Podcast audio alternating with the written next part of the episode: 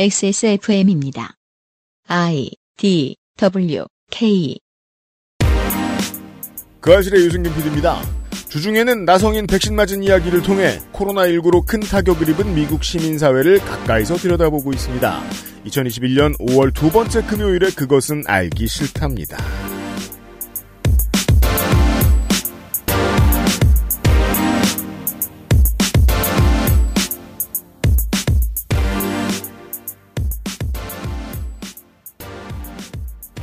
한국 시간 금요일 오후 5시에 인사드립니다. 그것은 알기 싫다 413회 금요일 순서입니다. 제 앞엔 윤세민 에디터가 있고요. 네, 안녕하십니까. 네, 이미 나성인과 백신 맞은 이야기를 들었어요, 저희들은. 네. 게다가 이렇게 해석해 주셔야 되는 부분도 있어요. 그 나성인이 프로 방송인이 아니에요. 네. 그랬다면 다른 여기저기서 보셨겠죠. 사실 그리고 저희 게스트 중 프로 방송인은 한 명밖에 없기도 하고요. 아, 언젠가부터 그렇구나. 어우, 이거 어, 엄연한 프로죠. 홍성갑.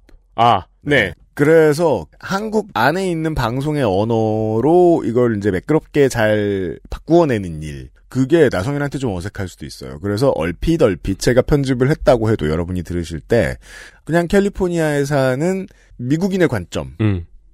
본 지금의 상황이 드러날 때가 있어요. 그거는 바- 본인이 인식하고 바꾸기가 쉽지 않죠. 네. 그거를 한국에 계신 청취자 여러분들은 한국의 상황하고 한번 맞춰서 들어보시는 게 이 어제와 오늘 방송의 재미가 아닐까 생각합니다. 이제 백신을 맞고 한국으로 갑니다. 나성이는. 네. 그 이후의 이야기 잠시 후부터 들어보시죠. 그것은 알기 싫다는 아름다운 재단 18어른 캠페인 면역감인 반응 개선에 도움을 줄 수도 있는 알렉스 액세스몰 음향기기 섹션 반려세제 깨끗한 생각에서 도와주고 있습니다. 알렉스를 제외하고 지금 이쪽 브랜드의 제품들이 거의 다 사라졌습니다. 아, 성원에 감사드립니다. 곧 새 제품으로 인사드리죠. 네, 이게 이제 가정의 날 특수도 있고 네. 그리고 리뉴얼된 제품들의 평이 좋더라고요. 네. 어, 리뉴얼되기 이전 제품도 바닥을 드러내고 있습니다. 감사합니다. 아침마다 커피 한 잔 참 좋은데 커피포트 안에 저거 저 닦아도 닦아도 어쩐지 찝찝하던데 눈에 보이지 않는 때가 그렇게 많다던데 제대로 청소가 되고 있는 거 맞냐? 텀블러는 또 어떻고? 좁은 입구에 청소하기도 힘들지 쾌쾌한 가습기는 말도 마 호흡기로 바로 들어가 청소를 매일 해도 찝찝한 게 사실 낫기는 또 어찌나 안쓸 수도 이거 대체 어째야 돼? 다른 생각하지 마세요. 오직 깨끗한 생각. 숨은 데엔 반려세제 클리빈. 홀로 어른이 되어야 하는 아이들을 위해 함께 해주세요. 아름다운 재단은 18 어른의 건강한 자립을 응원합니다. 아름다운 재단 18 어른 캠페인. Bluetooth, headphone, Monster, Sony, Zabra, wireless. Join the freedom. Access Mall. 오랜만에 음향기기 섹션 광고. 집안 생활의 초장기화. 그동안 우리는 모니터에 집중을 하고 FHD냐 4K냐에 집중을 하고 그렇죠. 스마트폰에 집중을 하고 그 분야의 덕질이 끝났어요. 이어폰에 집중을 하고 헤드셋에 집중을 하고 세상에 이 이어폰은 차폐가 대단해. 어, 이런저런 기능 뭐 항공기 기능도 있고 겁나 커. 네. B자도 크게 써 있어. 아, D자죠. D자도 크게 써 있어. D자- 아, 그건- D구나. 그건 너무 옛날 거잖아요. 그래요? 네. 아, 나 감성 큰일 그 나. 요즘 누가 그 의사 선생님 걸 쓰나요? 아, 난 아직 그게 이쁜데. 하지만 오늘은 이어폰 헤드폰 얘기가 아닙니다. 그렇게 집콕 생활의 덕질이 거의 끝날 무렵 끝판왕이 기다리고 있다면 그게 바로 음향입니다. 네, 여러분이 집에서 땡플릭스 같은 걸 보실 때 스피커가 더 중요해졌죠. 이어폰 비싼 거 사면 뭐합니까? 스피커가 그냥 모니터 스피커. 물론 음향에 정말 집중하시는데 그 좋은 기기가 다 저 헤드셋인 분들은 헤드셋 쓰고 TV를 보실 수도 있겠지만 네, 안 그럴 분들을 위하여. 그 귀에 안 좋아요. 그니까요. 네, 습도가 올라가서. 음. 모니터에 붙어 있는 여러분의 스피커는 당연히 뭔가 답답할 겁니다. 네. 그리고 만 원대의 스피커도 비슷할 겁니다. 그럼요. 그래서 괜찮은 스피커를 한번 써보실 때입니다. 네. 경제적인 팁은 그래요. 좀 값싼 스피커를 사와가지고 하면 어떨까? 라고 생각하신다면 스펙을 보고 비교를 하시면 TV에 있는 건 보통 더 좋으니까 돈 낭비고요. 모니터에 있는 것도 중급 이상의 물건들이라면 값싼 스피커들과 거의 비슷한 스펙의 스피커들이 붙어 있기 때문에 또한 돈 낭비입니다. 네. 싸게 사면 돈 낭비일 수 있습니다. 그리고 요즘에는 또 이제 스피커를 많이 저도 지금 스피커 지르는 걸 계속 고민을 하고 있는 이유 중에 하나가 네. 블루투스 스피커 가 이제 집에 있으면 편하겠다는 생각을 하잖아요. 그렇죠. 전 아직도 유선 스피커가 데스크탑에 연결되어 있는데 네. 이게 휴대폰도 가끔 연결도 하고 음, 네, 그 노트북도 쉽게 쉽게 연결하는 블루투스 스피커가 있으면 좋겠다는 생각을 많이 하거든요. 그렇죠. 그래서 소개해드리는 스피커 2.1 채널 40와트 full range unit 음. 장르별 7가지 EQ preset을 갖춘 블루투스 5.0 스피커 D 어쿠스틱스 알토입니다. 액세스몰 음향기기 섹션에서 만나보실 수 있습니다. 디자인은 어디에 두어도 적절히 어울리는 wood and white 디자인입니다. 저는 직업 특성상 유선 스피커를 집에 씁니다. 왜냐하면 그 아이씨를 편집해야 되니까요. 네. 어, 0.1의 오차가 들려요. 편집하다 보면. 블루투스로는 아직은 구현이 안 되는데, 하지만 적당한 수준의 게임을 할 때나 영화를 감상할 때는 블루투스 5.0이면 이제 사람은 delay를 느끼지 못하죠. 거의 안 느낀다고 하죠, 이제는. 게임을 하면서도. 블루투스 5.0 스피커 괜찮은 거 있습니다. 액세스몰 음향기기 섹션에서 확인해 주십시오. 네, 확인하시면 아시겠지만 디자인은 어느 집에 갖다 놔도 무리 없이 어울릴 만한 wood and white 디자인입니다. 적절합니다. 그렇습니다.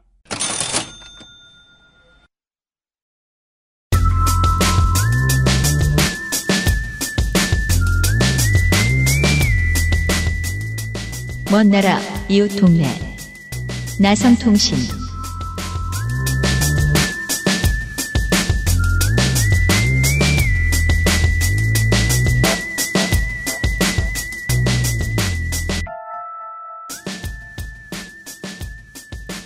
어제에 이어 나성인이 나와 계십니다. 네, 홍영훈입니다. 어제 약속한 대로 나성인이 저희한테 백신을 맞았다는 기록 증명서 라고 번역 의역을 해볼게요. 를 저희에게 보여주셨어요. 제가 예상했던 대로입니다. 육감의 그 감각의 느낌으로 촉각의 느낌으로 보았을 때 네. 한국과 한국 바깥 나라들이 가장 다른 게 뭔지 아십니까? 제 느낌은요. 종이의 느낌이에요. 아, 종이 질감이 달라요? 예상했던 대로 이 CDC가 발급한다는 이 record card는 그냥 두꺼운 도화지예요. 네, 두꺼운 도화지예요. 그 저기 메리야스 안에 있는 그거. 메리야스의 습기를 가져가주는 네. 그 정도 종이에다가 뭐 나불나불 써 있어요. 그 의사가 그냥 수기로 쓴. 네. 아까 그 윤세민 에디터님이 저한테 그렇게 얘기하셨는데 어 코팅도 안 돼 있어요? 라고 하셔가지고 어, 네, 저는 그래서 놀랐어요. 아 이게 윤세민 에디터님이 미국의 허접함이 어디까지인가를 잘 모르시는구나. 네. 아 우리가 어, 오늘 얘기를 시작하기 전에 어, 쉬는 동안 했던 얘기가 좀 제가 기억이 남아서 나성인이 자가격리를 하는 동안 혹은 끝낸 다음에 한국의 일상을 보셨잖아요. 현재의 캘리포니아 혹은 그 전의 캘리포니아하고 비교하면 어떻습니까? 뭐라 그래야 되지? 아 캘리포니아의 입장에서 보면은 네. 특수성을 아셔야 되는데 음. 제가 여기 뒤에 나오지만 제 숙소가 이태원 근처였어요. 네. 그래서 이제 밤만 이제 격리가 끝나고 밤이 되면은 이제 저도 뭐 나와가지고 밥도 먹고 그러니까 네. 보면은 외국인들도 막 있으니까 사실 이게 캘리포니아가 아닌 건잘 모르겠는 거예요. 아, 방 안에만 있으면 네. 네. 근데 이제 밖에 나와도 외국인들도 있고 어 하는 느낌이 들면서 음. 든 생각 이것이 소돔과 고모라구나. 왜죠? 이렇게 흥청망청 될 수 있는 거. 아 캘리포니아에 비교해 보면 네. 팬데믹 이후의 캘리포니아는 네. 청교도 마을이 됐는데 그렇죠. 아무것도 안 하고 나가지도 않고 네. 근데 한국인들은 지금 더 못 논다고 화가 나 있는데 어 난잡함의 끝이다. 아니 이 사람들이 진짜 독한 게 제가 10시가 좀 넘어가지고 그 동네를 지나가게 됐어요. 음. 근데 10시 넘으면 요새는 뭐 9시만 돼도 거의 약간 파장하는 분위기 되고만 그렇더라고요. 근데 이 사람들이 그게 너무 아쉬운가 봐요. 10시 지나면 불 다 꺼져 있고 어떻게 해야지 하면서 서성거리는 사람들이 많죠 시내에. 저는 깜짝 놀랐던 게 서울에는. 그 편의점 앞에서 막 떠들고 있더라고요. 아. 맞아요. 어, 그래가지고 아니 왜 이러는 거예요 도대체? 뭔가 마음이 아쉬워서. 네. 네. 그래서 편의점 테이블에 써놨죠 점주들이 10시 이후에 테이블 사용 금지. 그 테이블을 접어놓은 편의점들도 많고요. 음, 맞아요. 네. 그래서 제가 그 근처 해방촌을 지나가다가 친구한테 야 여기 사람 왜 이렇게 많아 이렇게 문자를 보냈더니 음. 제 친구가 야 거기 바이러스 배양소야 들으셨습니까? 대충 이렇습니다. 네. 이게 남의 나라 뉴스 보면서 봉쇄령을 풀었다 이러면 남의 나라 얘기니까 음. 좋은 것만 보이잖아요. 네. 그래서 풀었다만 보여요. 앞에 단어 봉쇄령이란 단어가 아, 그렇죠. 뭔지 아무 이해할 생각이 없어요. 그게 어떤 삶이었는지 한국인은 모르니까. 그래서 그런 상상을 해봤어요. 정부에서 한번 잠깐 계속 확진자 수가 줄어들 생각이 없잖아요, 네, 저희가. 그러니까 봉쇄령 마실해도 봐라. 그러니까 유럽식 락다운을 검토하고 있다라고 발표를 한번 해봤으면 그니까 말이에요. 집에서 못 나오는 락다운을 그러면 어떤 반응이 올까? 아니면 거짓말로 다음 주부터 하겠다. 라고 말하고 한 주 뒤에 보니까 안 해도 되겠다. 이렇게 풀어라도 보든가. 네. 너무 너무 위험한 발상인가? 여튼 간에 아니, 아니면은 저는 그런 생각도 합니다. 그 파주 영어 마을처럼 lockdown 마을을 만들어서 아, 불만 많은 사람들 lockdown 체험 항상 좀 하고. 아마 그, 그 lockdown 마을도 봉쇄령 풀렸다. 그래서 가보면은 캘리포니아처럼 100명 들어가는 식당에 20명만 들어갈 수 있고 이런 식으로. 이게 풀린 봉쇄령이다. 이렇게.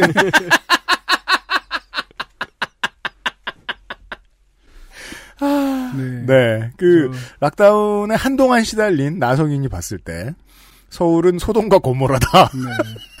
lockdown 마을, 네. 그리고 lockdown 마을. 제일 사실은 이제 제가 제일 이해 안 되는 부분은 이거는 진짜 좀 고쳐야 된다고 생각해요. 이제 우리나라도 이런 걸 다 고쳐야 된다고 생각하는데 술 먹을 때 짜는 하지 말았으면 그거 정말 위험한 거 아닙니까? 저는 축구를 안 보잖아요, 잘. 네. 힘이 없으니까. 근데 이제 그냥 널브러져 있다가 야구를 하루 종일 보고 있었단 말이에요. 어, 저 지난 주말에 그 더블 헤더였어가지고 음. 두 경기를 늘어져 봤어요. 두 경기 다 졌어요. 힘이 없잖아요? 그럴 때는 정말 어떨 때는 리모컨 들 힘이 없다는 생각도 들어요. 리모컨 그냥 놓고 가만히 있었어요. 그랬더니 리그앙을 해주는 거예요. 어, 리그앙에 이제 황의조 선수가 뛰니까. 네. 네네네. 황의조 선수가 뛰는 경기였어요. 리그앙의 지금 경기를 생방을 보고 있었거든요. 관계자들이 비주를 하는 거예요. 음. 인상 이렇게 뽀뽀 하는 거예요. 네. 뽀뽀 아니죠. 아무튼 네. 아니 세상에 저게 무슨 짓이야. 덜컥 겁이 나더라고요. 아무튼 짠. 짠, 하지 않았으면 좋겠다. 그렇죠. 짠도 막 그 막 술잔 이렇게 넘나들잖아요, 술이. 그러니까요. 네. 네. 그리고 한국식으로 짠을 하면은 부하 직원들이 걸릴 확률이 더 높잖아요. 아, 그렇죠. 건배사를 하는 사람이 말을 많이 하는구나. 그리고 짠할 때도 이제 아랫사람이 더 밑으로 내려야 되잖아요. 아, 맞네요, 맞네요. 낙, 낙, 그러니까- 낙, 낙, 낙수. 그쵸. 낙술. 어, 그 바이러스가 바이러스의 낙수 효과가 우려됩니다. 특히나 어, 이 직장 생활, 한국에서 직장 생활 오래 한 사람들 중에 그 성공한 사람들 보면 공통적으로 가지고 있는 재주가 있어요. 소맥을 잘 만들죠. 네. 하면 안 되겠습니다. 네. 그거 왜 여러 개 만들잖아요. 음, 음. 고수일수록 20명 꺼지도 만들어요. 네. 안 하는 게 좋겠습니다. 네. 아 어쨌든 이렇게 해서 본 이야기로 들어가겠습니다. 네. 어, 어제 이 시간에 나성이는 백신 2차 접종까지 마쳤어요. 캘리포니아에서. 네. 그리고 나서 이제 뭐 수액을 해줘야죠. 음. 근데 이게 사실 뭐 제가 소셜 미디어에 올리고 주변에도 이제 백신 접종 끝났다고 얘기는 했지만 뭐 자랑을 하려고 올렸다기보다는 아까도 얘기 드렸지만 주변에 내가 백신 맞았다는 걸 알리면은 제가 그 전에 의료진이나 프론트라인 워커들을 맞았을 때 안심하고 맞았던 것처럼 그렇죠. 한 명이라도 백신을 더 맞지 않을까 하는 생각을 해서 동료 시민들을 독려한 거고요. 네. 한국도 이제 뭐 올 가을이 되면 이거 많이 애들 할 겁니다. 약간 백신 맞자 챌린지 같은 느낌이네요. 물론 뒤집어서 얘기하면 여전히 백신을 못 구했거나 구했어도 버려야 하는 국가들이 있어요. 그런 시민들에게는 결례죠. 이런 양면성은 있습니다. 네. 그걸 우리가 먼저 체험해 보고 있는지도, 그, 오늘의 이야기를 통해 먼저 체험해 보고 있는지도 몰라요. 한국도 이런 위선을 떨 때가 옵니다. 저는 음, 네. 사실은 뭐 이거는 제 개인적인 아이디어지만 네. 백신을 맞으면은 그 수능 본 사람들한테 그 수험표 해주면 할인 혜택 많- 많이 주잖아요. 그렇죠. 음, 음. 그런 것처럼 백신 카드에도 그런 걸 주면 어떨까. 네. 네, 그런 생각도 해보긴 했어요. 그, 근데 이제 한국에서 네. 한국인이 열심히들 사는데, 그럼 한국인이 제일 열심히 하는 건 뭘까? 를 외국인들이 묻는다면, 주저없이 전 수능이라고 얘기할 거예요. 그래서 수능 수험표를 누가 위조를 했다. 그에게 쏟아질 비난은 어마어마할 거예요. 그렇죠. 위조하기 쉽지도 않습니다. 네. 그렇게 만들 기술이 미국은 없는 것이 아닌가 일단 저희 지금 의심하고 있고요.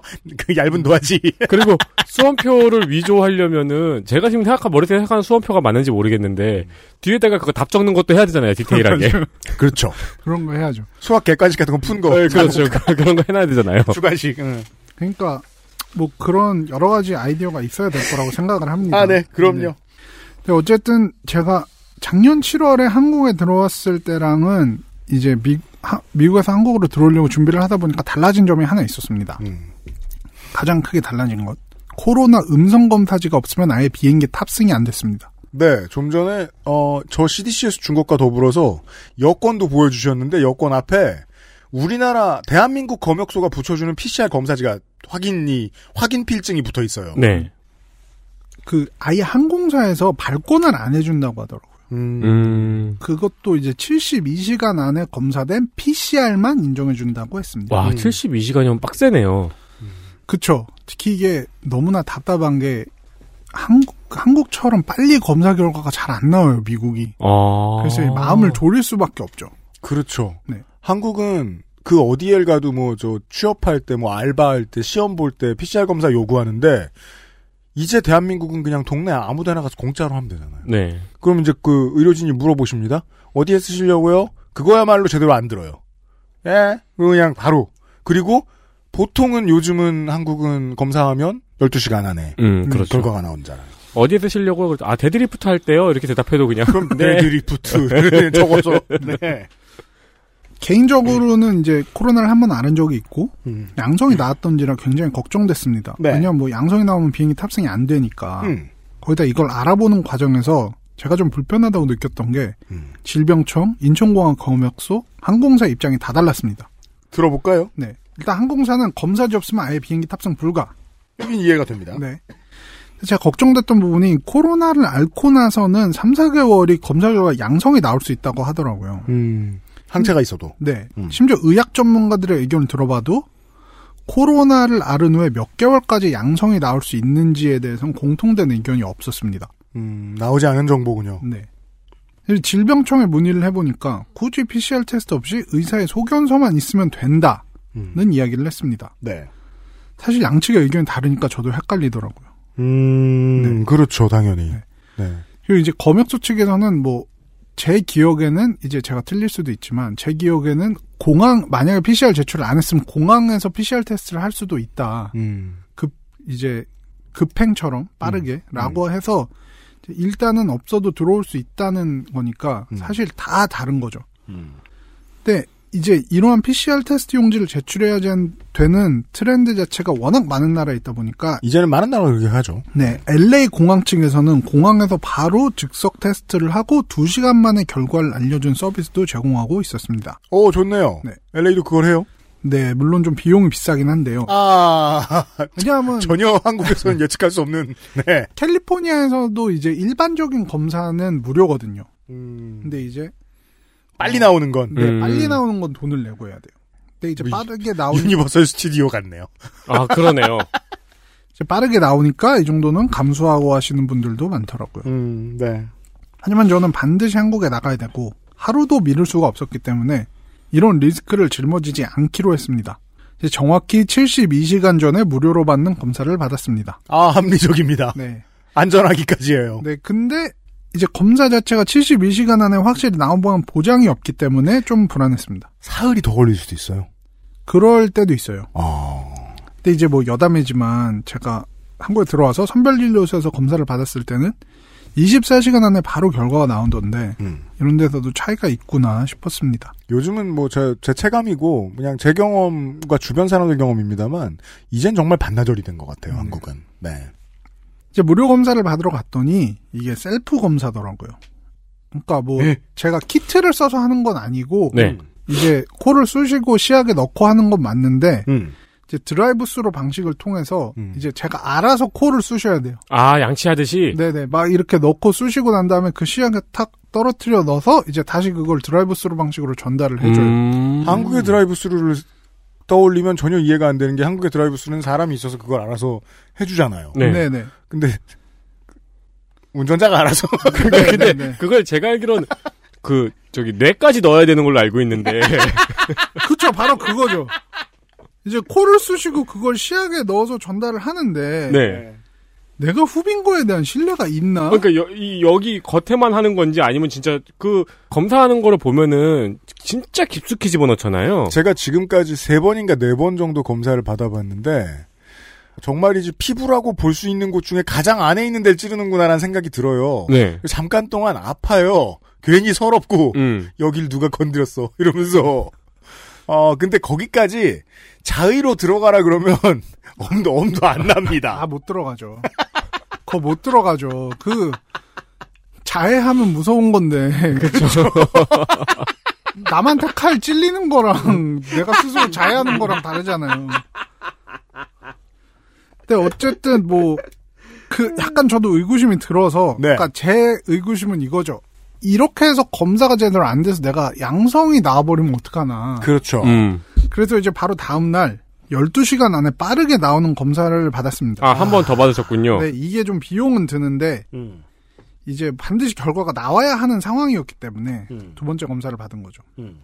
여기는 이제 drive-through긴 한데 이제 사람이 직접 해주고 이런 방식이기 때문에 좀 신뢰가 네. 있다고 생각을 해서 여기서 했고 결과적으로 뭐 두 번 모두 다 음성이 나오면서 음. 비행기를 타게 됐습니다. 지금 당장이야 뭐 어디 이동하실 분들 많지 않겠지만 일 때문에든 그게 애경사든 뭐든 간에 어, 해외로 나가셔야 되는 분 반드시 하셔야 되는 거잖아요. PCR 검사.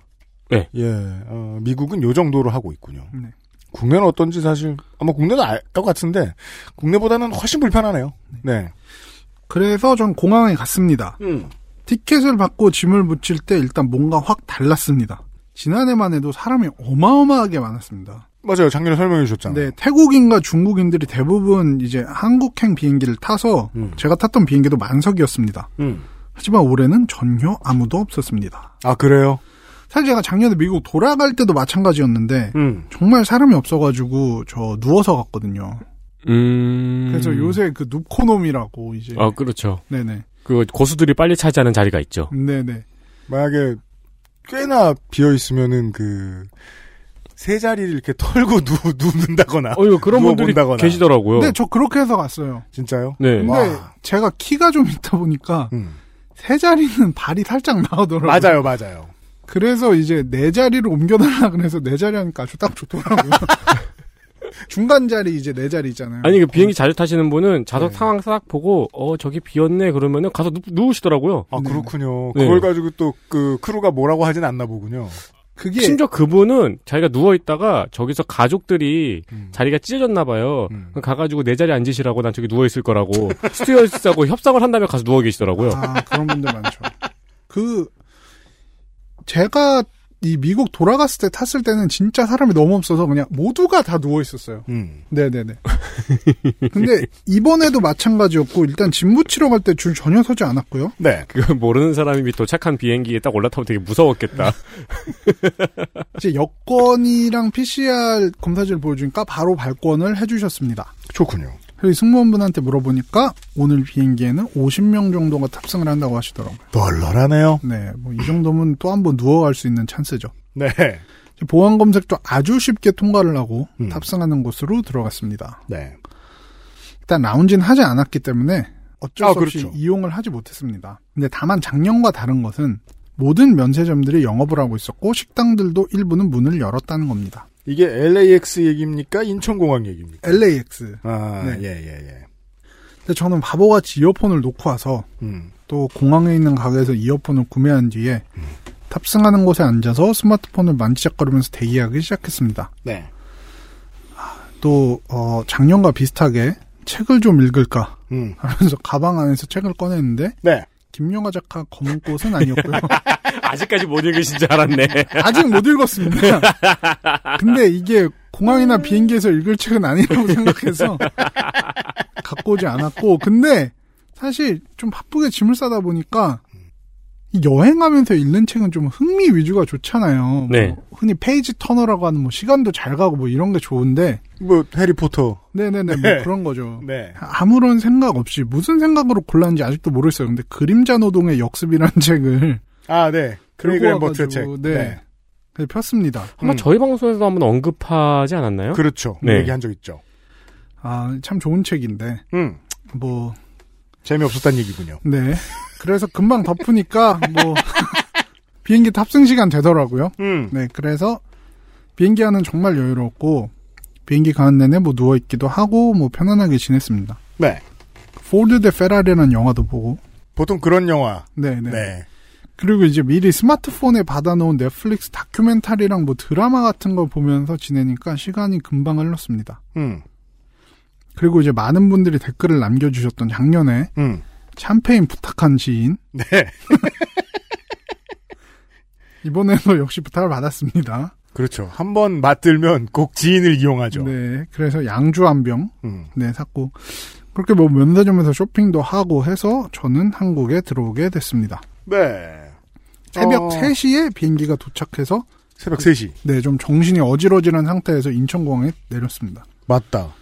그렇게 시간대를 거슬러 올라가면 새벽에 잘 닫고 그러는데 그럼 그때부터 자가격리 해야 되잖아요 이동해서. 네, 맞습니다. 예. 아, 새벽에 택시 잡고 이동을 해야 되는군요. 네네네. 음. 인천에 내렸습니다. 뭐 사실 기본적인 사항은 작년과 비슷했습니다. 기본적인 검역 거치고 자가격리에 설치했는지 확인받고 음. 한국에서 작동하는 전화가 있는지 확인받고 검역 통지서 받고 입국 심사 받고 아 이건 작년하고 비슷했다. 네. 음. 이 과정이었는데 다만 검역을 받을 때 PCR 검사지를 내야 한다는 게 좀 달랐습니다. 그 점이 이제 전 세계가 예전보다 법도가 생겼군요. 네. 음. 이제 PCR 제출자라는 여- 스티커를 여권에 붙여주세요. 제가 아까 보여드렸는데 네. 저거는 미국에서 주는 것과 다르게 음. 저 위조를 하기가 상당히 어려운 물건입니다. 그럴 것 같아요. 네. 네. 왜 안 떼고 있을까도 잘 모르겠는데 네. 일단은 요즘 상황에선 간지가 납니다. 저 네, PCR 네, 검사지 네. 필증은. 검사지를 안 낸 분은 뭐 여기서 따로 검사를 받는 것으로 알고 있습니다. 저는. 네. 근데 그쪽 게이트는 뭐 가실 일이 없으니까 이제. 네. 그리고 나서 전과 다를 바 없이 검역 데스크를 지나서 격리 앱 설치를 확인하는 곳으로 갔습니다. 음. 그런데 이번에 조금 작년이랑 달랐던 게 이제 격리 앱이 종류가 여러 개 있더라고요. 아 그래요? 뭐 질병청 것도 있고 행정안전부 것도 있고. 음. 그래서 이제 그 자리에서 잘못 설치하면은 뭐 지우고 다시 설치해야 하는 등의 불편한 점이 있긴 했습니다. 아 그래요? 네. 그 불편한 점이 있긴 한데 음. 뭐 그래서 그런지 몰라도 음. 줄을 서고 있자니까 이게 대체 왜 설치가 안 되냐며 막 고성을 하면서 화를 내시는 분이 있더라고요. 음, Welcome to Korea. 음. 근데 이제 지원 나오신 분들 다 그 조끼 같은 거 입고 계신데 육군에서 지원 나오신 거 뻔히 보이거든요. 아이고 군 대민지원이에요. 네. 당연히 대부분의 입국자보다 입국자보다 훨씬 나이도 어린 청년들이고 음. 고생하는 게 뻔히 보이는데 음. 뭐 진짜 아무도 없는 새벽 공항에서 음. 앱 설치가 지연돼서 10분, 20분 정도 늦어졌다고 너무 화를 내는 모습을 보니까 음. 정말 안타깝더라고요. 그러게요. 비행기 모드를 안 껐을 가능성이. 그럴 수도 있죠. 네. 그러니까 말이에요. 음. 근데 더 짠했던 게 담당자분이 당황하지도 않고 화도 내지도 않고 그냥 아이고 아버님 뭐 화를 내시면 저희가 도와드릴 수가 없어요 이렇게 해보세요 하면서 그냥 딱 대처를 하시더라고요. 음, 많이 당해봤다는 거잖아요. 네, 대체 얼마나 저런 사람이 많으면 저런 대응이 가능한지 음. 전 상상이 안 됐습니다. 그러게요. 나중에 제가 슬쩍 물어보니까 음. 아 하루에 최소 다섯 명은 있어요 이렇게 얘기를 음. 하시더라고요. 아, 너무 피곤하겠습니다. 네. 예, 진상은 발암 물질이에요. 근데 사실 여기서 일하시는 분들도 해외 입국자에 대해서 항상 우려가 있고 본인들도 이제 스트레스 많이 받는 그니까요. 거일 텐데 그런 분들한테 본인 불편사항 때문에 짜증을 내는 게 저로서는 좀 이해할 수가 없었습니다. 네. 제 이후에는 입국 신고를 하고 나와서 짐을 찾았습니다. 당연히 50명밖에 타지 않았으니까 짐도 엄청 빨리 나왔습니다. 상상도 못하겠네요. 짐이 50개밖에 없는 비행기. 네. 사실 이 과정을 하면서 저는 굉장히 스무스하게 모든 걸 잘 넘어갔습니다. 음. 이 경력자로서. 아, 그렇죠. 네. 저번과는 달리 검역 과정에서도 잘 넘어갔습니다. 세계의 인류 중에서 2020년 봄 이후로 비행기 두 번 타본 사람 꽤 드물 거예요. 나성인 네 번 타봤잖아요. 그렇죠. 그렇죠. 음. 그리고 나서 이제 택시를 타는 곳으로 가니까 예전에 제가 7월에 왔을 때는 막 간이 책상 같은 거 있고 각 지자체에서 나와 있고 이랬거든요. 맞아요. 음. 근데 이제 훨씬 더 좀 체계가 잡혀 있었습니다. 음. 이제 서로 비말 튀지 않게 이제 이렇게 뭐라 아, 그래야 아, 그를 판가. 차단벽 네. 네네. 네. 그런 것도 세워놓고 음. 훨씬 더 좀 잘 돼 있더라고요. 음. 어, 부스 자체가 좀 견고해진 느낌이라고 하나? 음. 그런 게 들었고요. 음. 이제 콜밴 기사님들하고 택시 기사님들이 그 자리에서 이제 대기를 하고 있어요. 커피를 드시면서. 네, 그건 뭐 평상시 같은 네, 네. 장면이죠. 그러면서 이제 제가 어, 이제 어, 뭘 타야 되지 이러고 있는데 음. 콜밴 기사님과 택시 기사님들이 막 저한테 달려오시면서 그렇죠. 요즘 영업이 택시로 갈. 거냐 콜밴으로 갈 거냐 막 이러시더라고요. 그래서 이게 뭐야? 저는 뭐가 차이점인지 잘 모르겠는 거예요. 그러니까, 아, 물론 택시랑 콜밴이 뭔진 아는데, 근데 뭐 내가 짐이 많은 것도 아닌데 큰 차이가 있나 이런 생각을 하고 네. 있었어요. 음. 이제 가만히 있다가 음. 그 제가 격리를 할 곳이 좀 골목이 좀 좁게 들어가는 곳이어서 네. 아 아무래도 택시가 나을 것 같은데 이렇게 혼잣말처럼 얘기를 했어요. 네. 그때 콜밴 기사님이 아무리 좁은 것도 다 들어갈 수 있습니다. 뭐 이러면서.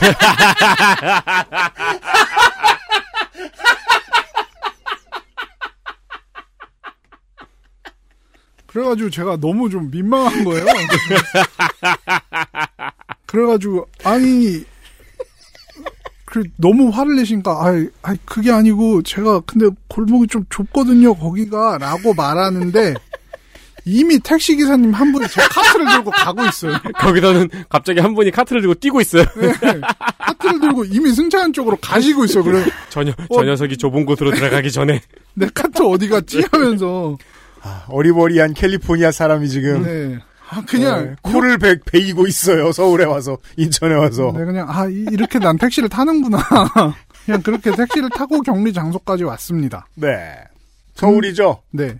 제가 이번에 격리한 곳 용산구 음. 이태원 근처고 새벽 6시쯤에 도착해서 대기하고 있다가 네. 9시가 되기 전에 바로 용산구청으로 걸어가서 코로나 검사를 받았습니다. 또 바로 해야 되죠. 음. 이게 사실 뭐 그날 안에만 하면 되는 건데 음. 택시 기사분이 저한테 팁을 주셨어요. 뭐라고요? 요새 검사자들 엄청 넘치니까 최대한 빨리 가서 받으라고. 어, 택시 기사님은 그거를 많이 옮겨다 주셔가지고 그 노하고 있군요. 그런가 봐요. 그래가지고 이제 그리고 또 일부 좀 다른 자격이 있으신 기사님들에 한해서 혹은 일부 택시 회사들에 한해서 어, 종종 검사를 받아야 하는 걸로 알고 있어요. 아, 기사님들도. 당연하겠네요. 네.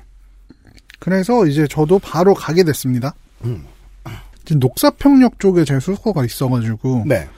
그 근처를 가보신 분은 알 거예요. 그 녹사평역 쪽에서 용산구청 쪽으로 올라가는데 네. 제가 뭐 살면서 단 한 번도 용산구청을 본 적이 없거든요. 이게 이제 그 지자체 아방궁의 효시 중 하나죠. 그렇죠. 용인시청, 용산구청. 네. 네. 열심히 언덕진기를 올라가고 있는데 네. 저 멀리서 뭔가 번쩍번쩍한 유리 건물이 이제 지평선에서부터 올라오듯이 아스라이 보이더라고요. 수, 정궁이 있죠. 네. 맞아요. 지평선에서부터 반짝이는 게 올라와요.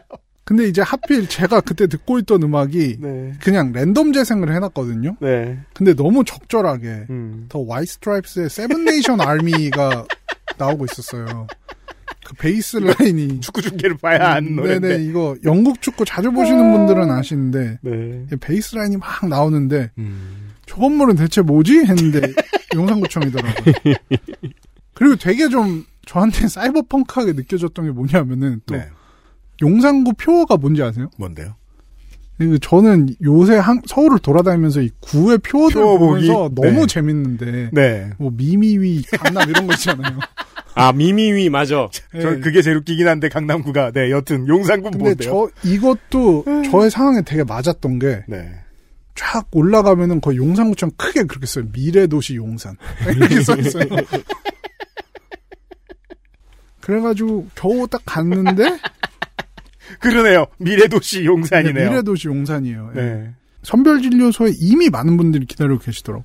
9시 좀 안 돼서 갔는데 어, 오픈 시간에 딱 맞춰서 갔는데도요. 네네네. 음. 그래서 이제 저도 가서 줄을 선 다음에 검사를 받았는데 이제 뭐 중구와 용산구의 차이인지 네. 아니면 시간이 지나서 처리가 갖추어진 건지 모르겠지만 음. 훨씬 더 체계적이라는 느낌을 받았습니다. 아무래도 후자긴 하겠죠. 저희들 그러니까 삶 계속 지내면서도 보면서 선별진료소가 되게 많이 발전했다는 걸 체감하거든요. 시약과 검사 도구를 주는 분이 따로 있고 맞아요. 음. 이제 전에는 그냥 이렇게 대면을 해서 검사를 했다면 이제는 어떤 케이스 안에 들어가서 이제 검사를 진행을 하시더라고요. 미국 감옥 면회 같이 돼 있죠. 네네. 그래서 이제 그 케이스 안에서 이제 그 장갑 안에 손을 이렇게 넣으시면은 아. 그렇죠. 네 네. 이제 장갑 안에 그 무슨 키트 주세요. 네, 이래가지고. 과학 실험 같은 거 하듯이 맞아요. 그렇게 돼 있더라고요. 음. 그래서 아 이게 진짜 체계가 많이 갖춰졌구나. 음. 아, 그 이게 1년 전, 1년 전도 아니죠? 8개 10개월 전이죠. 네, 10개월 전과 확 다른 모습이. 네 네 네. 검사를 해주시는 분들도 방호복을 입고 가건물 안에 들어가 계시니까 아, 맞습니다. 훨씬 안전하겠구나. 그리고 이제 검사를 받고 격리 장소에 다시 복귀했습니다. 네. 음. 아, 얼마 만에 격리인가. 네. 그냥 괜히 궁금해서. 작년에 이제 다시 캘리포니아에 돌아가셔서도 자가격리를 하셨나요? 했습니다. 했는데 네. 의무사항은 아니어서 그냥 양심상 했죠. 네. 아, 그렇군요. 네. 그, 그, 때에 맞는 행정이라는 게 있는 게, 당시에 미국은 너무 많이 퍼져 있었기 때문에, 그쵸, 뭐 해외 입국자를 막는다고 해서 의미가 막아질- 없었으니까. 네네네. 그건 아니죠, 솔직히. 네. 나갔다 온다고 PCR 검사가 의무적으로 부과되는 것도 아니었고, 음. 네네. 그런 차이들을 지금 체감하고 있습니다, 저희가. XSFM입니다.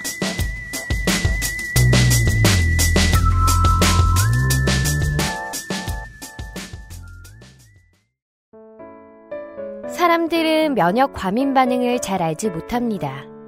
그러나 우리가 말할 수 있는 것은 단 한 가지. 알렉스는 면역 과민 반응 개선에 도움을 줄 수 있는 건강 기능식품입니다. 혹시 광고를 듣고 계시는 본인이 면역 과민 반응이라고 생각하신다면 알렉스가 당신에게 도움이 되어 드릴 수 있다는 말이죠. 비싸서 안 사시겠다고요? 그럼 당신이 지금까지 그것 때문에 쓴 비용이 얼마인지 계산해 보세요. 퇴소하던 날은 정말 기뻤어요. 제가 고대하던 날이었기 때문이었는데 기차가 출발을 하는데 그때 눈물이 나더라고요. 마음 둘 곳이 없다라는 생각이 여러분의 독립은 몇 살이었나요? 보육원의 아이들은 만 18세가 되면 시설을 나와 홀로 살아가야 합니다. 어른이 되기는 아직 이른 나이. 곁에 아무도 없다면 그것은 자립이 아니라 고립입니다. 18. 홀로 어른이 되어야 하는 아이들을 위해 함께 해주세요. 아름다운 재단은 18 어른의 건강한 자립을 응원합니다. 아름다운 재단 18 어른 캠페인. 개발자가 직접 생산하고 개발자가 직접 답하고 당신의 삶이 조금 더 깨끗해질 수 있게. 진짜 청소를 하자. 반려세제 깨끗한 생각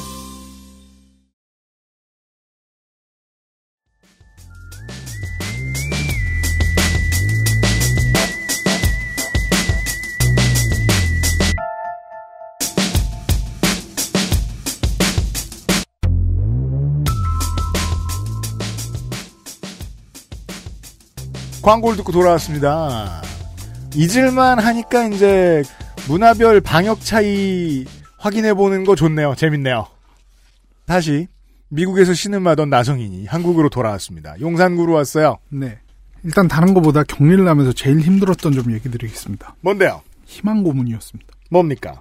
제가 격리를 하는 도중에 음. 갑자기 질병청에서 발표를 했습니다. 네. 5월 5일부터 백신 접종자들은 2주 자가격리가 면제된다.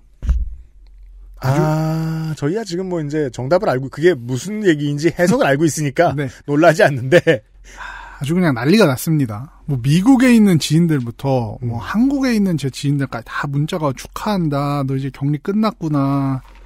참고로 제 격리 기간은 5월 6일까지였습니다. 음. 뭐 하루가 뭔 그렇게 차이가 있다고 축하를 받을 일인지는 모르겠는데 이제 하지만 격리를 해보신 분들은 아시겠지만 이 하루도 참 크긴 큽니다. 어 그럼요. 그래서 사실 저도 아주 신랄 같은 기대를 가지고 질병청이나 용산구청에 전화를 해봤으나 아직 그러나 모르죠. 바가 없다. 예, 거기 계신 분들은. 얘기만 들었습니다. 음. 나중에 제가 좀 더 리서치를 해보니까 음. 일단 백신 접종에 관한 이야기들이 다 국내에서 백신 접종한 사람에 해당하는 거다. 저처럼 외국에서 백신을 맞은 사람은 해당 사항이 없다고 하더라고요. 그렇죠. 조성주 승. 음. 네. 조성주 선생님 해외로 여름에 가실 수 있겠네요. 그럴 수도 있죠. 맘 먹으면 그럴 수 있죠. 네. 네. 근데 사실 저도 들었던 게 질병청에서 이런 걸 한 것도 이제 백신 접종률 높이기 위한 일종의 음. 수단이었다고 하더라고요. 네. 그렇겠네요. 장려를 하기 위해서. 음. 근데 물론 뭐 외국에서 백신을 맞은 저로서는 좀 억울하기도 했지만 음. 여기에도 납득할 만한 이유가 있었는데 음. 상대적으로 효과에 대한 데이터가 부족한 백신들 을 위주로 접종한 것에 대해서는 자가격리 면제가 힘들 것이라고 했습니다. 물론 이 WHO가 시노팜을 사실상 지금 이번 주에 승인을 하긴 했습니다만 이것도 또 그 다음 단계가 있죠. 거쳐야 될 음, 국가별로. 게다가 외국에서 접종자에 대해서 어떻게 관리를 한지도 알 수 없고 음. 접종을 했다는 증빙 자체가 쉽게 위조될 수 있는 경우도 있어서 그렇다고 합니다. 그럼요. 저 우리나라에서는 그 집에 메리아스 사는 것만 있어도 위조할 수 있어요. 저거 어, 그렇죠. 네. CDC 거. 네. 아, 진짜 홀로그램이라도 하나 붙여주던가 이거. 네. 물론 그것도 위조를 못하는 건 아니지만. 그렇죠. 그래도 저건 수기로 위조를 할 수 있잖아요. 음. 아 이거 수기로 위조 가능하죠. 사실 이 종이가 없어도 위조 가능해요. 그러니까요. 그러니까 왜냐하면은 디자인 자체 그냥 어디서 해서 그냥 프린트해서 자기가 써도 되는 네. 수준의 디자인이기 때문에 네. 뭐 접종자 관리 시스템 자체가 허술하다는 건 저도 인정을 하기 때문에 미국이. 예. 네 이해를 합니다. 하지만 1년의 과정이 저에겐 심적으로 굉장히 힘들었습니다. 이해하는 거랑 14일 가만 있는 거랑 얘기가 다르죠. 이 정말 해서 는 안 된 나쁜 생각입니다만 작년에도 이런 나쁜 생각이 들지 않으셨나요? 네. 근데 이번엔 좀 달랐던 게 저는 항체도 있고 백신도 맞았고 검사 결과도 다 음성인데 음. 이게 그러니까 이런 거예요. 제가 의학적이나 과학적인 이유가 아니라 행정적인 이유로 이걸 하고 있는 거다라는 생각이 드는 거예요. 음. 그런 생각이 들면 견디기 힘들죠. 의미 없는 건 아닐까. 네. 근데 이제 의료계에 있는 친구 한 명이 저한테 음. 돌파 감염이란 것도 있고 그렇죠. 항체, 음. 검사, 백신 이것 중에 100% 확신할 수 있는 거 하나도 없다. 음. 마음을 추스려라. 네, 그렇죠. 고 하길래 저도 격리에 좀 더 힘을 내야겠다 했습니다. 안 그러면 진짜 이게 행정적인 이유 때문에 내가 2주 동안 이러고 있는 거라는 생각을 2주 동안 하고 있으면 진짜 화가 나긴 하겠네요. 하나 이해할 수 있는 나죠. 건 격리에 힘이 필요해요. 어, 그렇죠. 그렇게 격리 생활을 버텨 나갔습니다. 음. 근데 이제 희망고문 외에도 좀 복병이 있었던 게 네. 이번에는 플레이스테이션을 빌리지 못해서 세상에 네, 심심하게 지냈습니다. 이중고예요? 모바일 게임을 한 30개 정도 다운받은 것 같아요. 아, 그거랑은 다른데 네. 안타깝네요. 그 외에 사실 진짜 힘들었던 거. 제가 격리하고 있는 집 앞에서 건물 공사를 하는데 이게 사람 미치게 하더라고요, 진짜. 사실 집 앞에서 공사를 해도 네. 내가 집에서 다른 일을 하고 가장 중요한 게 있어요. 내가 여길 나갈 수 있다는 보장이 있으면 음. 맞아요. 그렇게까지 괴롭진 않아요. 이게 그 해방촌 이태원 뭐 이 근처를 보시다 보면은 이게 그 구에서 하는 사업인지 뭔지 모르겠는데 음. 담장 없는 마을이란 걸 하더라고요. 음. 어, 네. 그 지자체에서 많이들 하죠. 네. 몇년 전부터. 제 바로 앞에서 담장을 부시는 거예요. 아, 담장이 그래서. 드릴로 막 하루 종일 진짜 벽을 드릴로 뚫으신데 이게 생활이 안 돼. 제가 너무 이제 힘들어가지고 스마트폰 앱에서 다운로드 받아서 이걸 검 이걸 데시벨을 측정을 해봤어요. 시간은 많거든요. 근데 이게 시끄러운 식당 정도의 소음이라고 음. 측정이 되더라고요. 네. 그게 이제 계속 나니까. 음. 근데 이제 아까 얘기하셨던 것처럼 밖에서 활동을 한다면 그냥 이 시간에 좀 나가 있어도 되고 그렇죠. 뭐 산책이라도 가고 이러면서 버텨볼 음. 텐데 뭐 저는 그럴 수가 없잖아요. 음. 일주일 한 일주일 정도 이 소음을 들었더니 진짜 미칠 것 같았습니다. 심리적인 안정이 담보되면 사실 아무것도 아닌데 네. 그 반대의 경우에는 제일 힘들죠. 네. 예. 그래서 이 좀 힘들었고 근데 이제 많은 분들이 저는 이 부분을 좀 궁금해하셨을 거라고 생각합니다. 음. 용산구에는 차 선생님이 있었는가? 아 그렇죠. 실제로 그 일을 해보셨다는 분들도 연락이 오고 그랬었어요. 네. 예. 근데 이제 저는 이번에 용산구에서 격리를 통해서 음. 정말 차 선생님이 얼마나 은혜로운 분인지 다시 한번 깨닫게 됐습니다. 네. 첫날 용산구청에서 전화가 오셔서 음. 격리에 필요한 물품 보내준다고 하길래 음. 제가 물어봤어요. 이렇게 담당 공무원님 배정되나요? 기대를 갖고. 네. 그랬더니 이제 아 아직 아니에요. 음. 그렇게 얘기를 하셔서 아 그럼 매일 통화를 해야 하나요? 그랬더니 아 그건 담당의 재량이고 사람에 따라 다 다릅니다. 이렇게 얘기를 하시더라고요. 담당 공무원의 배정은 안 됐지만 네. 담당 공무원의 재량이다. 네. 그때 저는 정말 놀란 거죠. 이 매일 두 번 전화를 해주시던 차 선생님의 온기가 네. 프로토콜에서 나온 게 아니라 진심이었구나. 할 필요 없는데 그냥 나를 배려해서 하신 거구나. 까도 까도 미담. 네. 그 제가 아는 바로는 이게 저는 저도 몇 군데 지자체밖에 모르는데 올 겨울 이후에 확진자가 늘어나면서 바뀐 지자체들이 좀 많이. 있고. 아. 음. 네. 그건 사실 알 길이 없습니다. 저희들은. 음.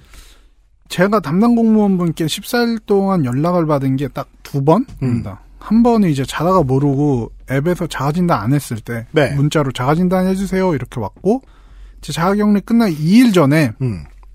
자가격리 끝나기 전에 해제 전 마지막 코로나 검사 받으라고 이야기해 주셨습니다. 음. 그때 이제 처음 통화했죠. 네. 그 후에 없었습니다. 아. 이게 케어하는 스타일이 다르시구나. 네. 내가 최대한 상관을 안 하는 것이 저 아, 일, 자유방임형. 어, 위한 일이다. 혹은 내가 최대한 관심과 사랑을 주는 것이 저희가 2주를 버틸 수 있게 하는 힘이 될 것이다. 그렇죠, 그렇죠.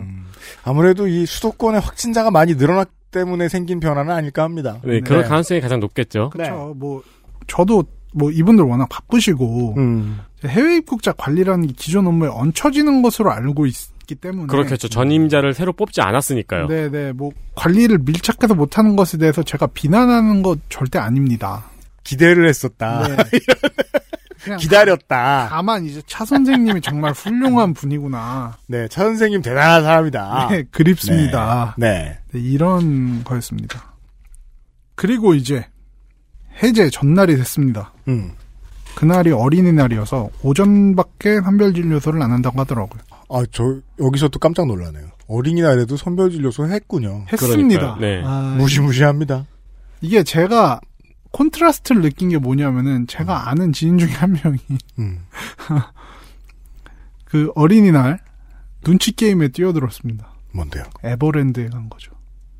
어이구. 가족끼리. 음, 그 이제 눈치 게임이란 얘기가 많았거든요. 많았죠. 과연 사람이 네. 있을 것인가 없을, 없을 것인가. 것인가. 생각보다 많진 않았 고 이제 그 안에 줄을 서지 않도록 뭐 시스템을 잘 해놨다 그러더라고요. 어, 그러면 인터넷에 돌아다녔던 그 사진은 뭐예요? 그거는 입구만. 입구만 그렇게 줄이 길었다고? 네네네. 그 안에 들어가면 또 좀 헐렁했대요. 어, 아, 왜냐면은 입구를 통제했군요, 한 줄로. 네네네. 네.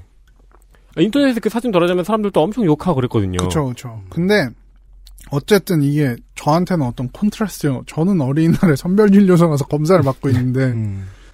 아 저 친구는 에버랜드 갔구나. 그래도 먼저- 저녁일이잖아요, 그래도. 그쵸.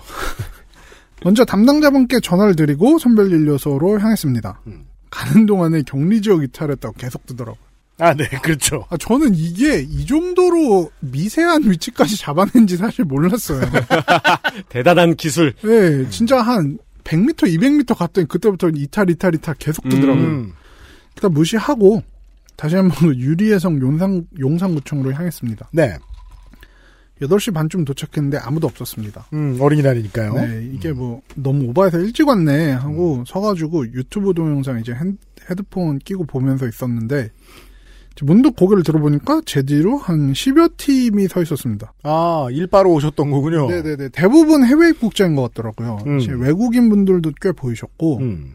이날이 이제 굉장히 생생히 기억이 나는데 음. 제가 그래도 코로나 검사에 대해서는 좀 경험자거든요. 네. 뭐 미국에서도 많이 받았고 이제 한국에서도 받았고 근데 이날이 제일 아팠습니다. 진짜 음. 코를 어우 깊숙이 저는 그 검사하는 그 도구가 눈으로 나오는 것 같았어요. 그죠? 그런 네. 느낌 좀 들죠?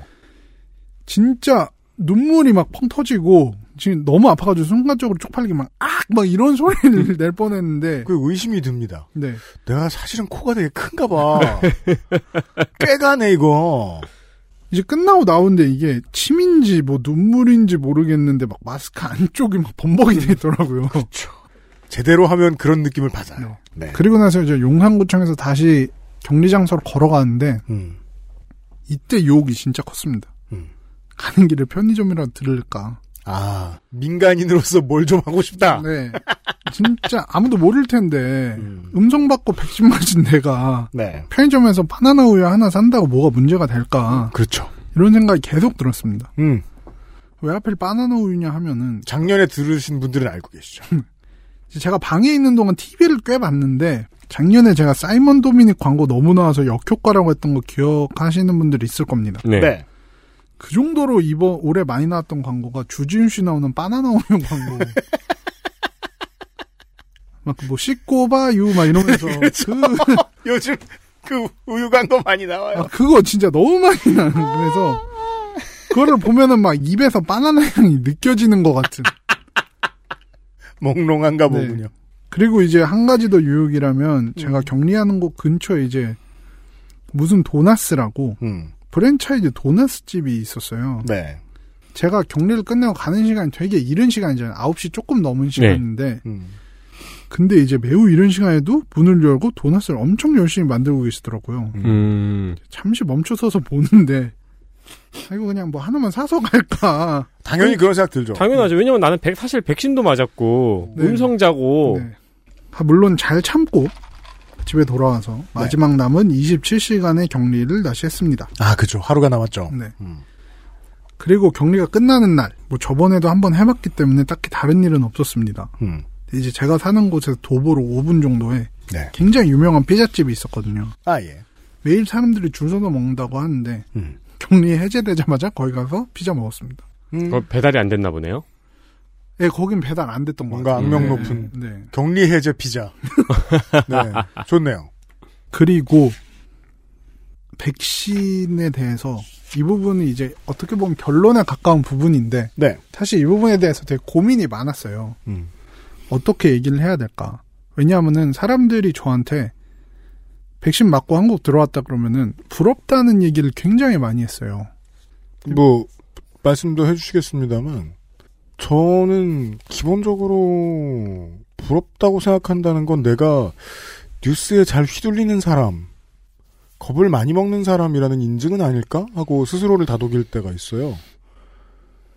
삶이 갑자기 우왕 달라진 거 아니거든요. 음. 개인의 입장에서는 네. 부러워할 정도는 아니라고 보거든요. 근데 그럴 수는 있죠. 내가 언제 감염될지 모르는 스트레스를 계속 오랫동안 안고 계셨던 분이라면은 음. 그 스트레스에서 해방될 수는 있죠. 물론 그런데 만약에 그 스트레스를 잘 다독이고 갈 수 있는 사람이라면 부러워할 일도 없을 거라는 음. 생각이 나요. 여튼 근데 저는 사실 이게 미국에서 만약에 제가 백신을 맞고 온 입장에서 이걸 들으면은 가끔 좀 안타깝게 느껴지기도 해요. 어떤 게 그렇습니까? 제가 이 원고를 준비하면서 코로나로 인한 사망자를 비교해봤는데 미국은 58만 명 넘어서 이제 60명만 60만 명에 가까워 가고 있습니다. 네. 한국은 2천 명이 안 돼요. 인구 비례를 한다 해도 말이 안 되는 수치입니다. 그런데 백신 빨리 맞은 걸 부러워한다고 하니까 저로서는 사실 좀 이상하게 들렸던 거죠. 왜냐하면 미국인은 500명 중에 한 명이 이 병으로 죽었잖아요. 네. 500명에 한 명이면 청취자 여러분 동네에 사람 몇 명 알고 계세요? 한 달이 건너면 사망자가 있는 거예요. 그렇죠. 맞습니다. 지금 예. 휴대폰 열어서 자기 카카오톡 목록 500명 넘는 분들도 많으실 거예요. 그 중에 한 사람이 이걸로 죽은 거예요. 네. 저도 사실 이거에 대해서 확 느낀 적이 한 번 있었는데 음. 작년에 친구랑 밥을 먹으면서 아, 이 얘기를 했었나 잘 기억이 안 나네요. 음. 제 친구가 다니는 회사에 같이 일하는 직장 동료 두 명이 일주일 전까지 뭐 그냥 즐겁게 서로 얘기하던 사람 두 명이 그냥 코로나로 인해서 사망을 했다고 하더라고요. 아, 네. 그렇습니까? 근데 이게 저는 전혀 모르는 사람이죠. 근데 음. 제 친구의 친구, 그러니까 말씀하신 대로 한 달이 건너 아는 사람이에요. 음. 근데 한 달이 건너 아는 사람이 사망을 했다는 얘기를 들으니까 이게 피부에 너무 와 닿더라고요. 이게 코로나구나. 그리고 나서 어 작년 12월 저도 걸렸던 때나 이런 때 이제 뭐 그때를 생각해 보면은 제 주위에도 정말 많이 걸렸던 것 같아요. 네. 음. 그러니까 정말 미국에 살다 보면은 코로나가 정말 실체가 있습니다. 음. 그런 상황에서 이제 저는 한국으로 온 건데 그래서 제가 백신을 맞은 거를 부러워하지 말라 이런 얘기가 아니라 뭐라 그래야 될까? 부러워한다는 게 신뢰가 될 수 있죠. 그 신뢰라기보다는 음. 이거를 어떻게 하면 좀 더 잘 전달할 수 있을까? 줄초상이 난 집안의 자식이 백신 맞았다고 와 너네 집안 부럽다라고 얘기할 수 없잖아요. 그렇죠. 네. 그런 비슷한 맥락. 락다운이 풀렸다거나 뭐 백신이 접종률이 높다거나 이런 걸 부러워하실 필요가 없습니다. 그 사람은 높은 확률로 지인 중에 한 분이 돌아가셨을 가능성이 높으니까요. 네. 말도 안 되는 재난을 뚫고 미국인들은 살아남은 거거든요. 네, 네. 그 사람들한테 무슨 좋은 일이 생긴들 부럽단 말은 예의가 아니네요. 네. 사실 정말 주변에 보면은 한인분들도 정말 안타까운 사연들 많아요. 예를 들면은 미국에서는 코로나로 사망하면 제대로 장례도 못 치르는 경우도 많았고 음, 임종은 당연히 못 지키는 경우도 많았고 그 감염 위험 때문에 병원에도 못 가는 경우도 많고 그런 되게 안타까운 일들이 정말 제 주변에도 있었어요. 망자를 확진 이후부터 돌아가실 때까지 못 만나잖아요. 네. 네. 그런 상황이니까 어 그런데 한국은 그걸 상대적으로 덜 겪었고 그래서 단지 백신 하나나 이런 걸로 부러워하실 필요 저는 없다고 생각을 합니다. 이거는 한국 방역 당국과 의료진들의 마음 마음으로 좀 봐야 될 것 같아요. 한국은 사실상 실체가 없어요. 네. 99.9%의 국민에게 코로나19가 실체가 없어요. 네. 그러니까 두려움도 현실적이지 않아요. 그러니까 이런 저저 백신 맞지 말고 죽어라, 백신 맞으면 죽어라, 백신 맞고 죽어라 이런 저 아무 소리나 할 수 있는 언론이 더 판을 칠 수 있는 거기도 하다고 생각해요. 역설적으로. 음. 네. 그러니까 이게 진짜 실체 있는 두려움을 좀, 좀 가지는 게 좋은데 그게 없으니까 전파하기도 힘들거든요. 네. 방역 당국의 입장에서도. 사실 제 입장에서도 간접적으로도 주변에 누군가 코로나에 확진된 적이 한 번도 없거든요. 그러다 보니까 어떤 사람 입장에서는 아니 코로나는 구경도 해본 적이 없는데 왜 이렇게 백신들 맞으라고 난리야라는 이 스토리로 받아들여질 수도 있고요. 그니까 말이에요. 미국이랑은 너무 달라가지고 이게 참 얘기하기가 어렵습니다. 그리고 이제 지금 현재 미국 상황에 대해서 저는 조금 이제 제가 XSFM에서 이야기를 풀면서 항상 결론이 비슷해서 음. 조금 이상하다고 생각할 때도 있는데 네. 어쨌든 음. 백신에 관한 사항은 지금 미국이 한국보다는 뭐 앞서 있다는 게 아니라 여러 가지 사항을 먼저 맞이하고 있는 건 맞죠. 음. 그러다 보니까 진짜 지금 미국이 한국의 미래처럼 느껴지는 몇 가지들이 있어요. 네. 근데 그 중에 하나가 이제 접종률을 높이는 거라고 저는 생각을 합니다. 음. 어, 한국 사회가 지금까지 코로나 방역에 협조해왔던 이런 레벨을 보면은 음.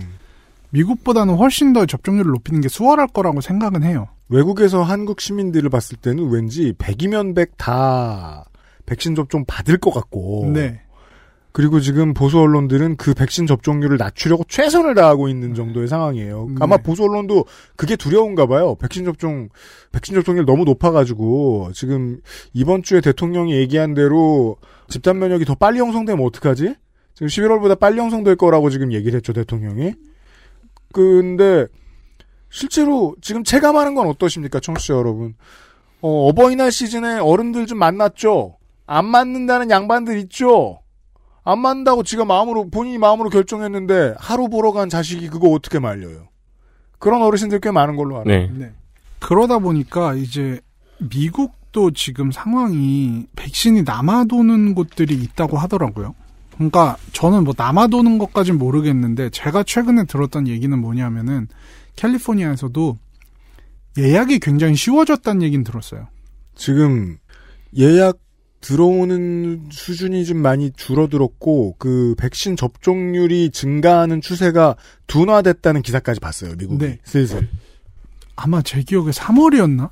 그때 4월 초였나에 하루에 340만 명이 접종을 했다 그래서 그게 지금 최고 수의 접종자 수였다고 들었거든요. 인구 1%가 좀 넘네요. 네, 하루 만에. 음. 근데 지금은 이제 그게 물론 많이 사람들이 맞아서기도 하지만 음. 200명, 200만 명으로 200만 명 대로 떨어졌다고 전 들었어요. 음. 그러니까 이제 점점 내려가는 수치고. 근데 어 제가 듣기로는 CDC나 미국 정부도 지금부터가 진짜 진실의 순간이다. 음.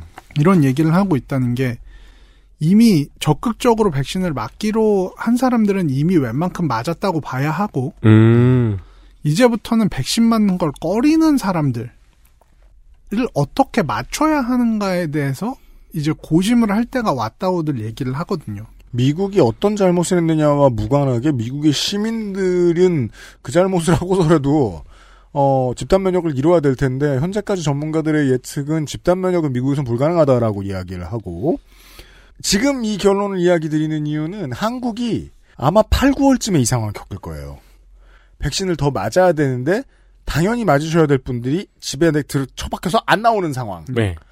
근데 미국은 또 이런 게 또 뿌리가 깊습니다. 그 현대의학을 믿지 않는 풍토가 있는 커뮤니티가 되게 많죠. 네. 특히나 인종별 구분이 좀 그게 심하고 그래서 뭐 지역별 뉴스에 다 이거 나옵니다. 인종별로 누가 덜 맞았고 누가 많이 맞았고 Asian, Native American 이런 사람들 많이 맞고 어 라틴계 African American 잘 안 맞고 뭐 이런 얘기들. 근데 문제는 비율이 너무 크니까 안 맞는. 지역별로도 마찬가지인데 음. 이제 제가 저번에도 한번 뭐 얘기하다가 이 책을 언급했는데 조성주 소장님이 소개해 주신 힐빌리의 노래 네. 보면은 이제 그런 이제 시골에 가까운 커뮤니티들은 의학에 대해서 좀 불신이 있거든요. 음. 얼마 전에 제가 밥을 먹으면서 얘기했는데 음. 그 기독교 원리주의자에 가까운 커뮤니티 네. 여기서 많이 얘기하는 뭐 베리칩 이런 거 있잖아요. 음, 666 베리칩. 네네네. 이제 이런 바이러스나 뭐 백신이나 이런 게 인류를 통제하는 데 쓰일 거다라는 주장. 네. 그런 분들은 지금 너무 신나서 미칠 지경이죠. 근데 제가 궁금한 게 그런 분들은 지금 장이 열렸는데 네. 요즘에 안 보이시더라고요. 한국에선. 밖에는 안 나오는데 제가 알기로는 이제 많은 분이 그분들이 이제 비대면으로 활동을 옮기셨을 거예요. 제가. 네, 한국에서도 열심히 하고 있어요. 네네. 네. 어, 저는 이제 그분들 나오는 포인트를 몇 군데 외우고 있는 데가 있었는데 거기 없더라고요. 그분들이 지금 너무 신나서 미칠 지경인데 사실 그분들의 원조는 미국이거든요. 네. 그러다 보니까 분명히 이제 접종률을 높이는 것이 가장 큰 화두가 되는 시기가 왔고 심지어는 이제 파우치 박사가 나와서 70% 이상의 완전 높은 수준의 집단 면역은 현실적으로 우린 포기하기로 했다라는 선언을 했습니다. 백신이 남아 도는 나라에서. 네. 그래서 이제 이게 어떤 정부 차원 말고도 사설 기관, 뭐 회사, 학교 이런 데서도 이제 노력을 하고 있어요. 뭐 제가 근무하는 회사만 해도 백신 맞은 거 인증하면 100, 달러 준다. 이런 식으로 이제 가볍게 선물을 줄 때 미국에는 무조건 아마존 기프트 카드 주거든요. 음. 아 문상 같은 거군요. 그 동네에. 그쵸, 그쵸. 네. 아마존 기프트 카드 100달러 준다. 그래서 이제 제 직장 동료들도 대부분 다 맞았어요. 인증을 하고. 음. 그리고 이제 백신 맞는 사람한테는 이제 아무래도 증상이 있으면 힘들 수 있으니까 네. 하루 이틀 정도 공짜로 휴가를 준다. 네, 백신 유식은 미국 우리나라도 많은 곳들이 보장하고 있죠. 네네. 네. 뭐 제가 최근에 본 기사에는 이제 감염의 위험이 가장 큰것 중에 하나가 교육기관이잖아요. 음. 특히 이제 미국에서는 대학생들이 기숙사에서 학교를 다니는 비율이 굉장히 높기 때문에 음. 심지어는 뭐 어떤 학교들은 1, 2학년 때는 의무적으로 기숙사에 살라는 곳들도 있어요. 음. 그러다 보니까 이제 어, 사관학교처럼요? 네네 그쵸. 이게 이런 기숙사에 사는 것 자체도 대학 생활에 굉장히 중요한 거- 경험이라고 얘기를 많이 음. 하거든요. 그러다 보니까 이제 여기는 감염 에 대한 위험성이 엄청나게 높은 거죠, 사실. 그럴 테죠. 네. 그러다 보니까 이제 백신을 맞는 사람한테는 기숙사비를 면제해 준다거나 아. 아니면 진짜 그냥 천 달러를 현금으로 지급하는 대학들도 나왔다는 기사가 났더라고요. 음. 대학한테도 그게 유익하다는 계산이겠죠. 네 네 네. 다양한 분야에서 지금 각고의 노력을 펼치고 있는데 음. 이게 이제 한국에서도 앞으로 반드시 필요해질 거라고 생각을 합니다. 이게 인류가 처음 맞는 숙제가 아닐 수도 있겠지만 인류가 처음 맞는 숙제 같네요. 네. 서로 의견이 다른 사람임에도 불구하고 설득해서 어쨌든 데려가야 되는 맞습니다. 네. 옛날엔 이런 거 설득 안 했어요. 어 시켰죠. 하라고 했어요. 그쵸. 네. 근데 이제 옛날식으로 하면은 저기 뭐야 예비군 가면 백신 맞아주고 막 그럴 거 아니에요.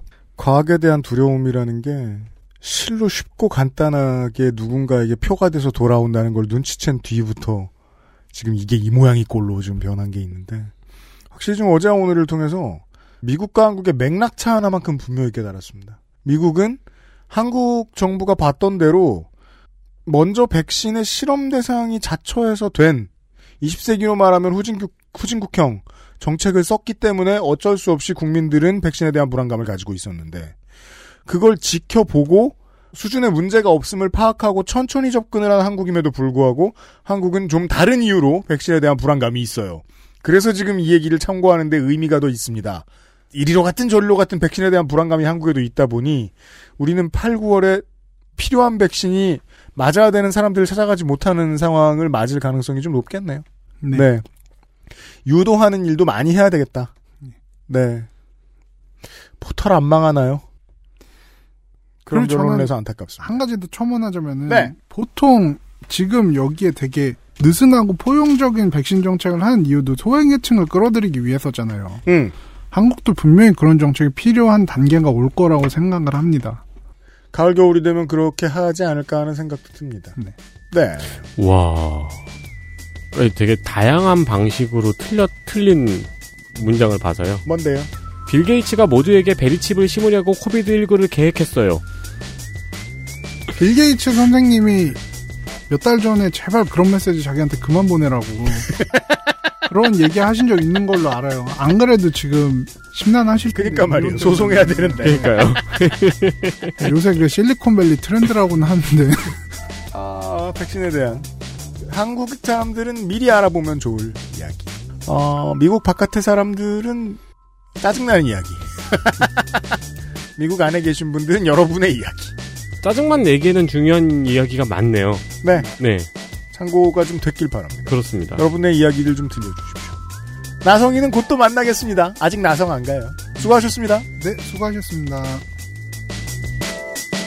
XSFM입니다.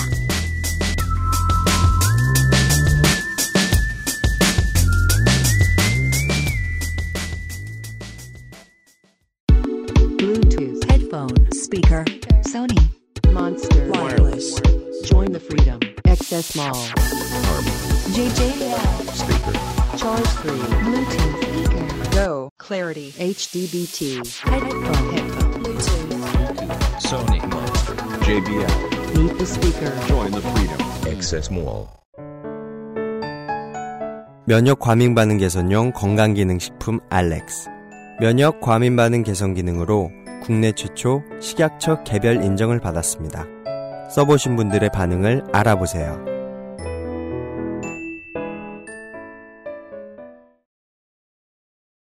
어, 나성인 시간 다른 소소한 이야기로 또 만나겠고요. 의사소통입니다. 금주의 의사소통. XSFM25 gmail.com을 통해서 박인혜 씨께서 해외라서 국내 소식을 어, 언론사 메인으로만 종종 보는 요즘입니다. 포털 안 보시고 언론사 보시나 봐요. 네.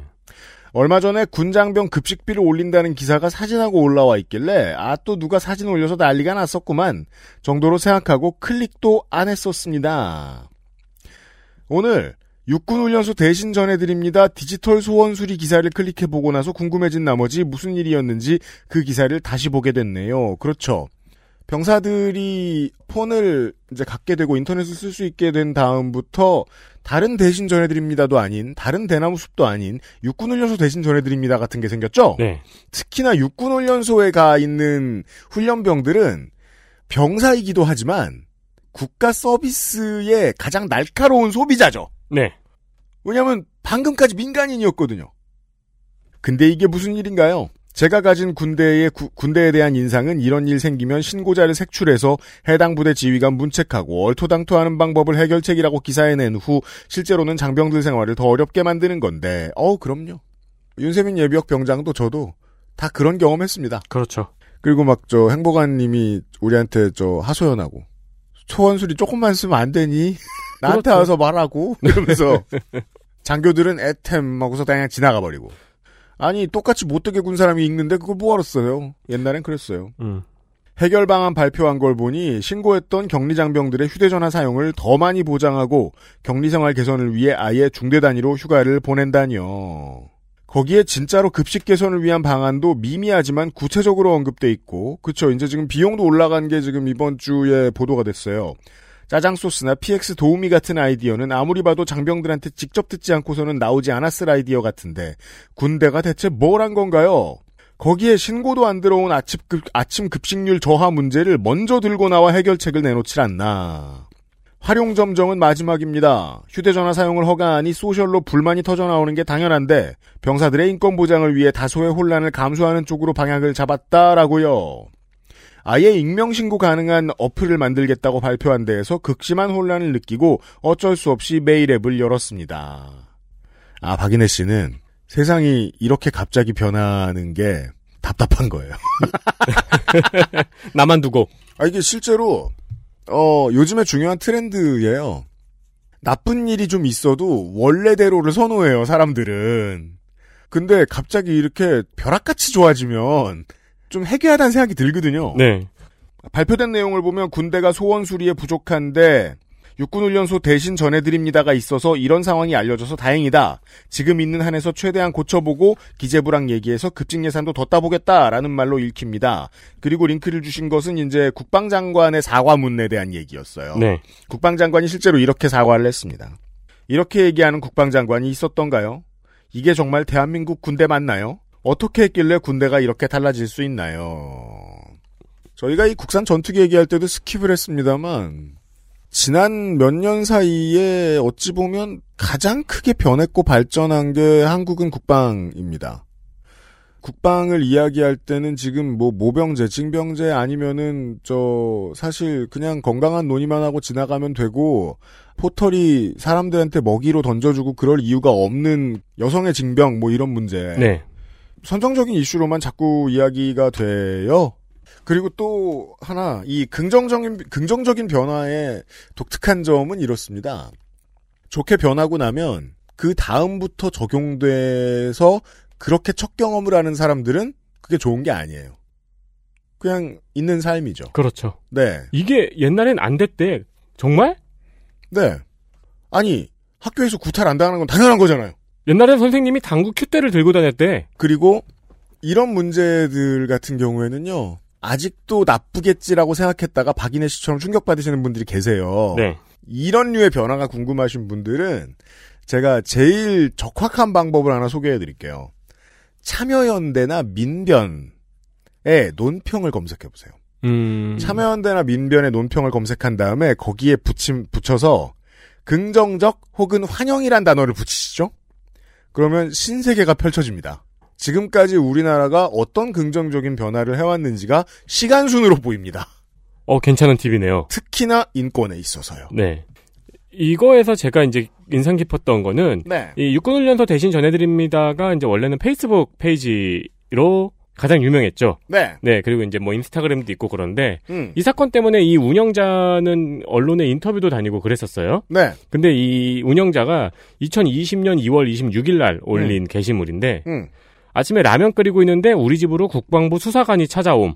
저번에 올린 7사단 격리 장병들에 대한 부실한 배식 게시물에 대해서 조사하고 싶다고 국방부에서 주시하고 있는 듯 도와달라. 그렇죠. 그거를 우리가 조사하겠다고 찾아왔다고 합니다. 그렇죠. 어, 여기에 가장 인상적인 댓글은 이겁니다. 군 기밀 누설이랍시고 사진 찍어 올린 놈 처벌하겠지. 이게 이제 박인혜 씨와 많은 군대를 미리 갔다 온 사람들의 인식이었던 거죠. 저거 분명 색출하려고 찾아온 거다. 그죠. 근데 도와달라고 온 거죠. 그렇죠. 플러스 잘못했다고. 네, 수사하겠다고. 이게 모르겠습니다. 누가 잘했는지 모르겠지만 아니 당연히 뭐 외부에 있는 군인권 센터 같은 곳도 잘했을 것이고 네. 그 전에 문제를 많이 경험했던 장병들이나 장병 가족들 그 외의 시민단체들도 잘했을 것이고 정부도 잘했고 국방부도 잘했겠습니다만 가장 중요한 건 알려줘야 될 것 같다는 겁니다. 아 오늘은 백신 얘기를 했으니까 이렇게 마무리를 하죠. 5월 12일자 한국일보 사설입니다. 제목 고령층 백신 기피 유인책 확대와 설득으로 풀어야가 제목입니다. 마지막 문단만 소개해드리죠. 성인 인구 58%가 백신을 접종받은 미국에서 신규 확진자가 11개월 만에 최저 수준으로 떨어지고 40대 이상 성인들이 최소 1회 백신 접종을 마친 영국의 경우 다음 주부터 학교에서 학생에게 마스크를 쓰지 않도록 하는 등 일상으로의 회복이 가시화되고 있다. 접종 대상자들도 검증되지 않은 정보에 현혹되지 말고 코로나에 대한 두려움을 떨쳐버릴 수 있는 가장 합리적인 방책이 백신 접종이라는 사실을 명심해야 한다. 이걸 어떻게 표현할지에 대해서 그 방송 언어는 단어를 고르는 게 참 힘든 일이니까 네. 생각을 많이 했습니다. 토 나온다고 할까? 역겹다고 할까? 하다가 그냥 사례를 알려드리려고요. 한국일보의 최근 어, 기사 제목들입니다. 4월 7일 아스트라제네카 백신 혈전 부작용 의혹 정말인가 불안한 지구촌 4월 1일 아스트라제네카 백신을 어찌 하오리까 계속되는 혈전 논란에 각국 냉대 4월 15일 화이자 모더나 없는 환- 한국 판단착오로 백신 절벽 부딪혔다 3월 25일 정부의 코로나 백신 부작용 발표 못 믿겠다 49% 믿겠다 46% 손발이 안 맞았네요. 이런 거잖아요. 어떤 사람을 폭행했어요. 꾸준히. 그리고는 딴 데다 대고서 치료 안 해준다고 뭐라고 하는 사람도 같은 사람인 거잖아요, 이거. 네. 도덕성의 수준이 낮기로는 끝판왕급이라고 생각합니다, 저는. 이런 언론의 행태는. 커뮤니티라는 게 그래요. 아, 이렇게 저 한국일보처럼 큰 잘못을 아무렇지도 않게 저지르고 다니죠? 그럼 딴 사람이 치워줘야 됩니다. 우리 할머니의 명언이죠. 어지르는 놈 따로 있고, 치우는 놈 따로 있다. 음. 특히나 해외에 계신 여러분들께 좀 부탁을 드리겠습니다. 백신 맞은 경험이나 본인에게 좋은 일이 생긴 거잖아요? 이제 멀리 살고 계신 분들한테 좀 알려주세요. 지구촌의 이웃들에게.